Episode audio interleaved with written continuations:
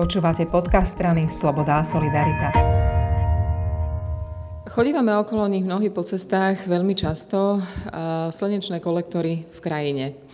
Radovan Kazda, poslanec Národnej rady za SAS, je jeden z tých, ktorí sa venujú životnému prostrediu, energetike, odpadom a tentokrát si všimol aj kolektory.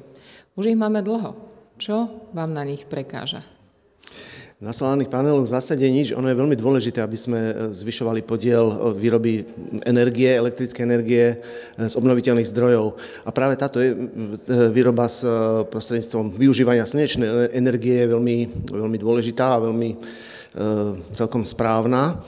To, čo je problém práve na solárnej energii, je práve taký skôr geopolitický problém a to je to, že Čína sa stala za posledných 10-15 rokov hegemónom eh, výroby jednak solárnych panelov a jednak ťažby tej základnej suroviny, ktorá je, eh, ktorou sú práve tie vzácne zeminy, tzv. vzácne zeminy, to sú kovy vzácných zemín. A Čína sa stala naprosto veľkým, obrovským hegemónom, až dominantným hráčom na trhu. A toto je teda pre budúcnosť zásadný problém, pretože Čína tak ako v súčasnosti zažívame problémy s, treba s ropným šokom alebo s plynovým šokom, kedy sme veľmi závislí od dodávok e, strategicky dôležitej súroviny z, treba z, z Ruska, tak v budúcnosti sa môže nastať tento problém, že e, Čína tým, že je tým obrovským hegemónom, tak e, môže mm, priškrtiť dodávku, obchod s týmito vzácnými zeminami. Keď niečoho nie je dosť, na čo sme zvyknutí, to už teraz cítime po tom roku a pol pandémie, že zrazu sa dlhšie čaká na rôzne tovary, na auta, na počítače, na čipy a podobne.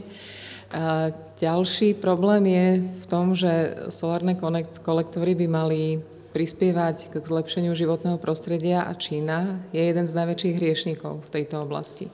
Áno, to je ďalší problém, pretože e, aj pri výrobe e, solárneho panelu sa spotrebováva energia a pokiaľ teraz ten solárny panel e, je vyrobený povedzme z obnoviteľných zdrojov energie, e, tak e, tá jeho návratnosť je pomerne relatívne rýchla. Povedzme, že v dobre slnečných oblastiach už po roku, po dvoch sa ten solárny panel splatí tú ekologickú stopu.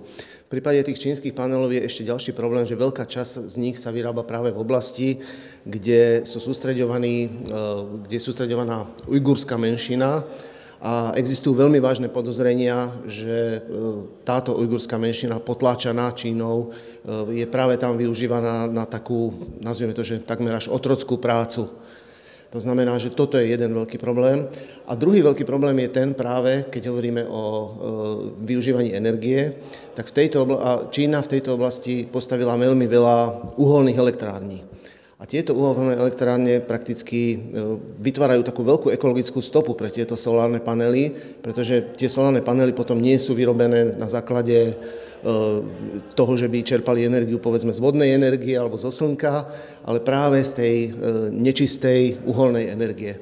To sme boli pri výrobe a teraz aj samotné umiestňovanie solárnych panelov v krajine vyvoláva vyčitky napríklad poľnohospodárov, že zaberajú ornú pôdu. Áno, táto vyčitka je tiež na mieste, pretože e, pokiaľ je to osádzané práve na tých vysokoproduktívnych pôdach, tak e, naozaj to vytvára túto otázku. Ale ja by som ju nevnímal zase až tak veľmi e, kriticky. Tie solárne panely, pokiaľ vieme umiestniť na dobrých plochách s dobrou svetelnosťou... Napríklad na strechách. Majú, napríklad na strechách, tak ten benefit tam jednoznačne je. A aj v prípade teda povedzme oblasti, kde naozaj veľa svieti slnko, kde je veľmi e, veľa dní so slnečným svitom, tak e, má to zase tento environmentálny benefit.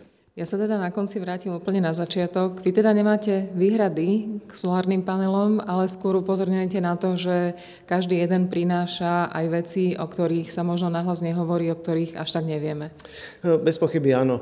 V zásade e, solárna energia, to, s čím, na čím by sme stále mali rozmýšľať, je to, že tá solárna energia je stále ešte aj po tých 10-15 rokov, odkedy sa rozvíja, je stále ešte dotovaná, je cenovo dotovaná. To znamená, že ona je stále ešte drahšia ako, tie, ako elektrina z primárnych zdrojov. a ten efekt, ktorý sa očakával povedzme pred 15 rokmi, že teraz to budeme niekoľko rokov dotovať a potom ten trh sa tak rozvinie, že vlastne tá slnečná energia už bude konečne využívaná e, vlastne efektívne a bude dorovná sa tá výroba cenovo k, povedzme, k tomu uhliu alebo k plynu alebo nejakým ďalším zdrojom, tak tento efekt tu stále zatiaľ ešte nie je. Stále je to ešte drahá energia, ktorú musíme platiť všetci spotrebitelia e, v, v cene elektriny. A toto, toto je naozaj otáznik, že treba dúfať teda, že naozaj do pár rokov už tá technológia bude natoľko vyvinutá, že to bude lepšie. Ale ten otáznik tej Číny tam práve je, pretože aj Spojené štáty Európske urobili zlé opatrenia ohľadom toho výroby solárnych panelov, kedy, kedy vlastne sa nehali vytlačiť Čínou z toho trhu a tým pádom vlastne tá Čína sa stala tým hegemónom a môže vlastne tlačiť na tú cenu e, týchto jednak zdrojových surovín, tých, e, tých kovov zácných zemín a jednak teda týchto solárnych panelov. Tak uvidíme. Ďakujem veľmi pekne. Ďakujem.